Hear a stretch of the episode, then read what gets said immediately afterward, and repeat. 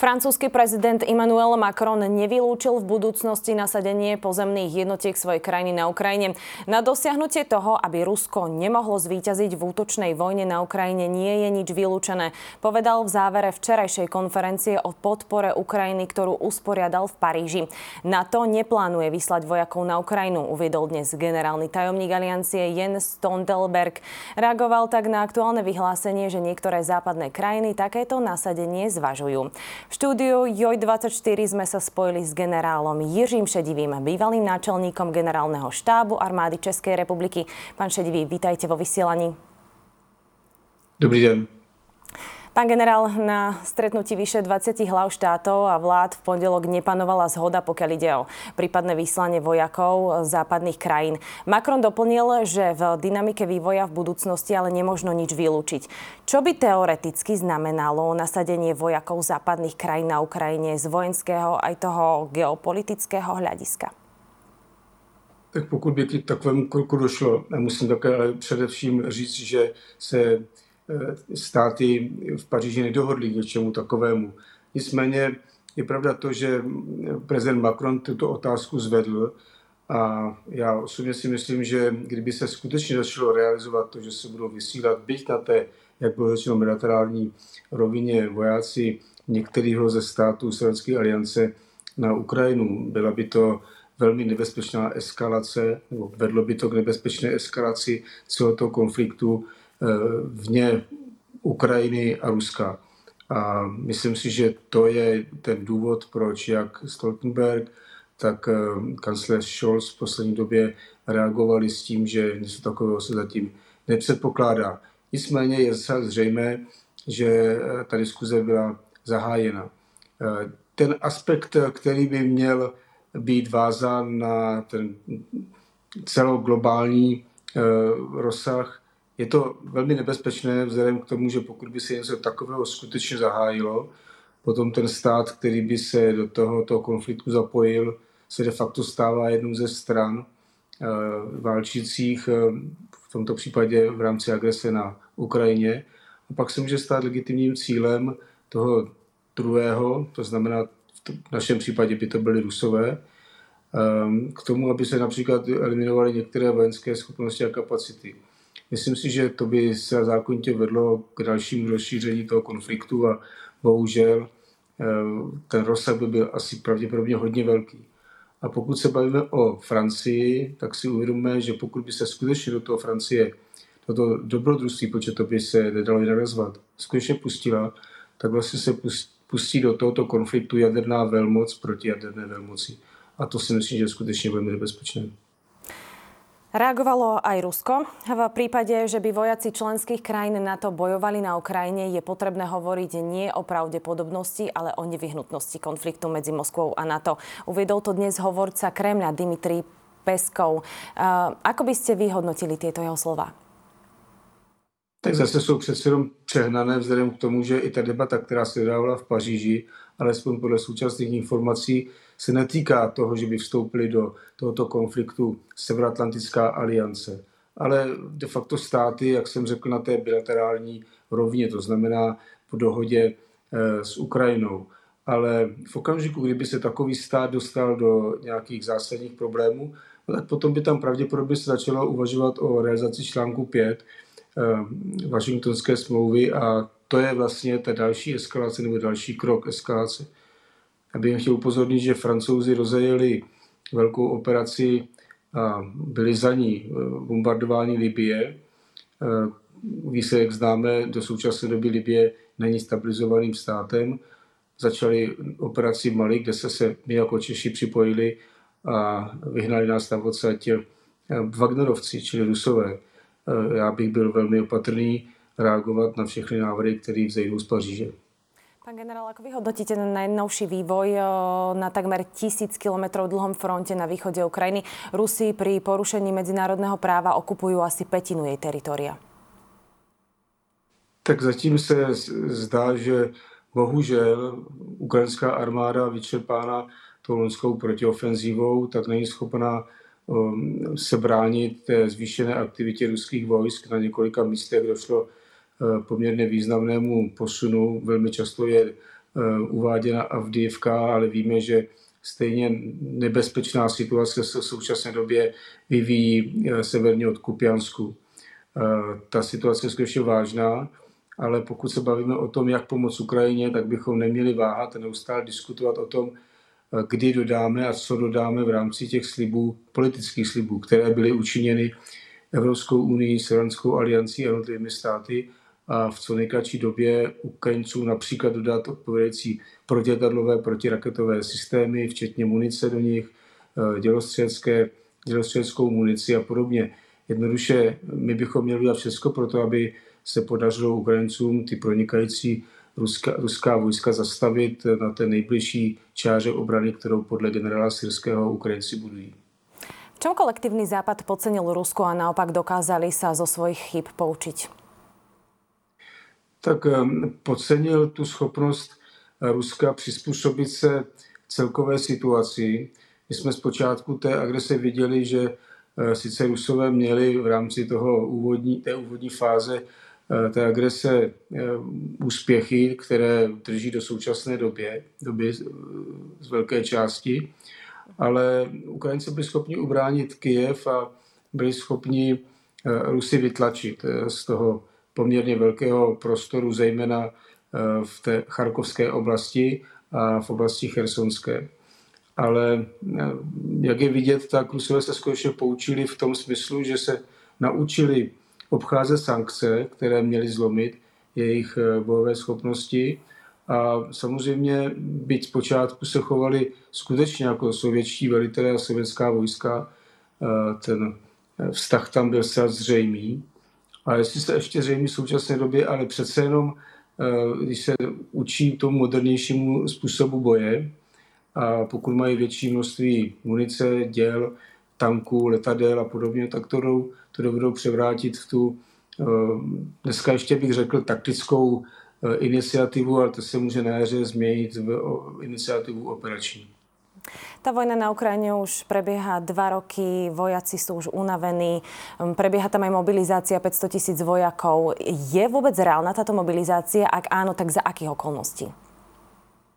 No to je jeden z velkých problémů, se je problém na ukrajinské straně. Ukrajinská strana už měla dávno zmobilizovat, protože bylo zcela zřejmé, jak eh, ta protiofenziva na podzim končí nezdarem, tak bude nezbytně nutné provést organizaci vojsk, jejich doplnění a procvičení nových postupů vedení války. Protože Rusové eh, už eh, své vojska připravovali na jaře minulého roku a postupně je docvičují a mají je připraveny v poměrně velké množství podél hranic s Ukrajinou. Jsou to až stovky tisíc vojáků. To Ukrajinci věděli a věděli to, že eh, k takovému výraznějšímu posunu z poměru sil na bojišti dojde.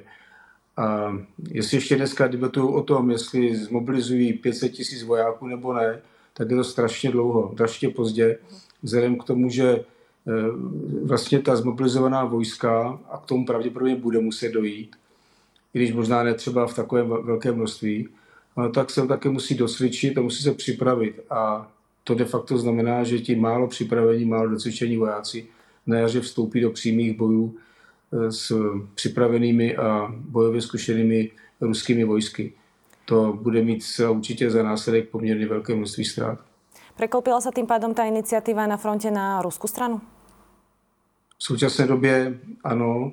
Já jsem opatrný a říkám, že to je ofenzíva, že to je aktivita eh, a převaha taktického charakteru, protože ještě Rusům se, byť na některých místech postupují, tak přece jenom ty postupy jsou vedeny podél komunikací v bojích o města, městečka a podobně, vzhledem k tomu, že současná, eh, současné podmínky a terén ještě neumožňuje nějaké rozsáhlejší Eh, manévry bojovou technikou mimo ony komunikace a zpevněné plochy. Eh, to se změní pravděpodobně na jaře, až trochu ta půda vyschne, Rusové budou moct provést některé další svoje manévry, které určitě mají připravené. A tam bude pro Ukrajince hodně velký problém Rusy zastavit. Poďme k tomu včerajšiemu stretnutiu, ktoré bolo v Paríži. Macron hovoril aj o dvojstranných dohodách. Čo presne sa chápe pod bilaterálnymi dohodami pri prípadnej dohode medzi Ukrajinou a nejakou členskou krajinou NATO? Teda nebola by to oficiálne či formálne iniciatíva NATO ako celku, alebo je to v kontexte toho, čo dnes uviedol Stoltenberg nereálne? No bylo by to skutečně mimo Severskou alianci, vzhledem k tomu, že by tam vlastně vstupovali do toho jednání a vzájemného vztahu ty dva konkrétní státy. Ukrajina plus ten stát, eh, o kterém by se případně debatovalo. Ale je potřeba uvést, že eh, pokud by se stalo, že ten daný stát eh, Severanské aliance, které, který by vystupoval jako individuálně, ne jako člen Severanské aliance, pokud by se dostal do kritické situace, což by se mohlo skutečně stát, no tak potom by pravděpodobně začal požadovat pomoc i od ostatních spojenců Severanské aliance a to je ten další krok k eskalaci, který bychom mohli očekávat. Francúzsky prezident eh, odmietol spresniť, ktoré krajiny zvažujú vyslanie vojakov. Eh, zdôraznil, že v tejto veci uprednostňuje zachovanie strategického, eh, strategickej nejednoznačnosti. Podľa denníka Die Welt ale nemecký kancelár Olaf Scholz prehlásil, že európske štáty a ani Severoatlantická aliancia žiadnych vojakov do Ruskom okupovanej krajiny nevyšľú. Teda vojaci NATO na Ukrajinu nepôjdu. Tak mm, je to možné, že prezident Macron očekával poněkud střícnější přístup některých nebo ostatních států Evropské unie. A to se de facto asi nestalo realitou, takže mluví o tom, že některé státy toto také zvažují, ale eh, podle vyjádření především kancléře Scholze si myslím, že je to jednoznačné, že eh, žádný ze států Evropské unie, ale i Silvanské aliance Eh, k takovému kroku nechce přistoupit. Pravděpodobně to nebylo připravené a bylo to poměrně hodně eh, rychle eh, navrženo, takže nějaká debata asi pravděpodobně k tomu nebyla v těch jednotlivých státech vůbec vedena. Poďme hlbšie k tomu včerajšiemu stretnutiu eh, lídrov. Francúzsky prezident tiež oznámil, že vznikne nová koalícia štátov, ktoré budú Ukrajine dodávať rakety a muníciu so stredným a dlhým dosahom. Nemecko ale odmietlo poskytnúť Ukrajine strely Taurus s doletom až 500 kilometrov z obav o zatiahnutie Nemecka do ozbrojeného konfliktu a vyžalovalo by si to vyslať na Ukrajinu nemecký personál. Toto tvrdil kancelár Scholz. Čo znamená tento rozdielný postup v prípade hlavného dvojzáprahu Evropské unie, Francúzsko, Německo? Tak zcela evidentně Němci se nechtějí dostat do tohoto problému. Tak, jak bylo řečeno, museli by s těmi raketami Taurus poslat na území Ukrajinu i obslužní personál, vzhledem k tomu, že ty rakety jsou poměrně složité a Ukrajinci by s nimi asi pravděpodobně nebyli schopni e, řádně pracovat. A Scholz se chce vyhnout právě tomu, co tady bylo řečeno, aby byl považováno Německo za součást té válčící strany. Eh, vedle toho jsou tam ty obavy z toho, že údery na eh, ruské území do větších hloubek by mohly ještě potom zhoršit tu další situaci eh, mezi Selenskou aliancí a Ruskem. To je zcela zřetelné. Ale znovu říkám, postoj Německa je signifikantní pro většinu podobných názorů a myslím si, že pokud to Scholz takto řekl, tak to bude respektovat většina států. Zda Francouzi budou dál posílat své křídlaté rakety Scalp eh, na Ukrajinu, to také možné je, ale pokud vím, tak uh-huh. francouzská armáda jich nemá moc ve skladě, takže tam se asi pravděpodobně relativně rychle také vyčerpají, pokud se nevyčerpali. Uvedomujú si tie konsekvencie, ktoré by to mohlo mať. Neposúva sa tá vojnová špirála stále nebezpečnejším smerom? No právě to vyjádření prezidenta Macrona to k tomu vede. To je v celku docela překvapivé, vzhledem k tomu, že do současné doby všichni vedoucí představitelé států, včetně Severanské aliance, odmítali jakékoliv angažování se v tomto konfliktu pozemními silami, případně přímým letectvem, bombardováním, eh, stíhačky a podobně. Eh, takže tohle to bylo něco, co přinesl Macron na toto jednání, ale do této doby o tom nikdo nemluvil. Nicméně, jak už jsem jednou řekl, je to signál pro možné roztáčení celé té spirály a zatažení některých ze států Severoatlantické aliance do tohoto konfliktu. Až kam by to mohlo dvojsť podľa vás? pravděpodobně čekáte, že řeknu až k jaderné válce. Já si myslím, že snad ne, ale ten konflikt by byl skutečně asi pravděpodobně hodně, hodně složitý a pravděpodobně i by se přenesl na území toho daného evropského státu s těmi dalšími vedlejšími účinky. Já si dovolím spekulovat, kdyby k tomu skutečně Francie přistoupila, tak pravděpodobně asi by došlo k některým úderům na zejména vojenskou strukturu francouzskou, francouzské lodě, případně vojenské letectvo, což by skutečně znamenalo zatažení tohoto státu do této války. A ta spekulace může pochopitelně jít dál až použití jaderných zbraní, ale tam si myslím, že tak daleko nejsme a bylo by to asi pravděpodobně zbytečně strašit lidi, ale v každém případě to, co se momentálně odehrálo včera večer, to si myslím, že nebylo dobře promyšleno.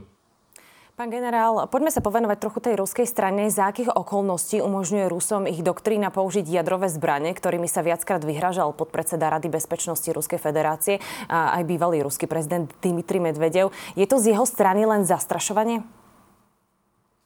Tedy v současné době to zastrašování Rusové ve své doktríně mají použití takovýchto ostrašujících eh,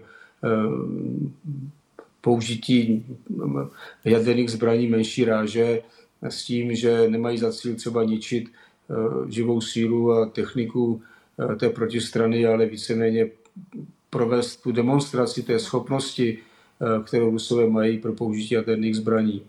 Ale je to vždycky takový krok, který už de facto přeznamenává tu další možnost použití jaderných zbraní skutečně cíleně, tyby tomu na bojové sestavy protivníka a a to si myslím, že je ten trend, který bychom nechtěli zažít.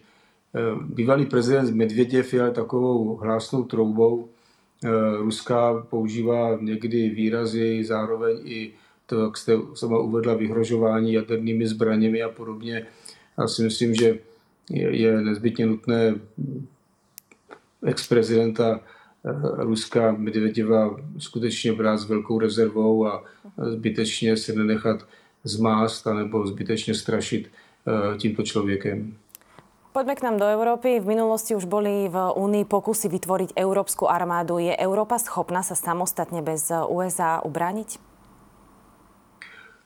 Eh, tak samozřejmě, že pokud by se začal počítat ten potenciál, který má Evropa, to znamená počet lidí, eh, armády, počet zbraní, ekonomický potenciál a podobně, tak je schopná se ubránit.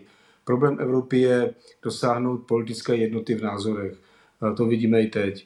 Takže e, formálně ano, e, prakticky tam působí spousta různých vlivů, které jsou víceméně politického původu a někdy brání akceschopnosti Evropy dosáhnout e, celkem logických cílů, které jsou někde definovány, ale způsob jejich realizace je vždycky hodně zdlouhavý. Oh.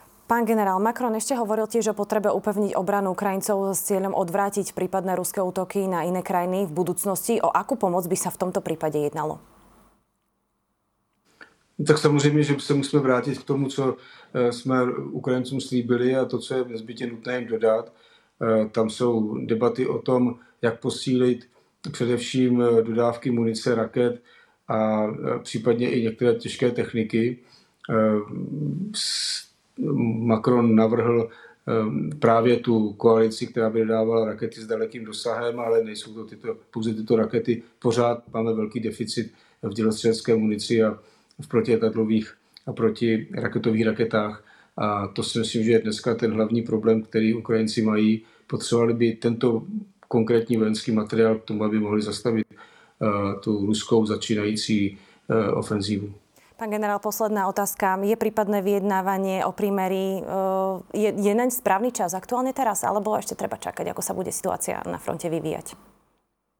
Eh, já si myslím, že ještě pořád brzy, vzhledem k tomu, že ani Rusové, ani Ukrajinci svůj potenciál nevyčerpali a, a ani jedna strana nebude ochotná eh, zasednout k jednacímu stolu.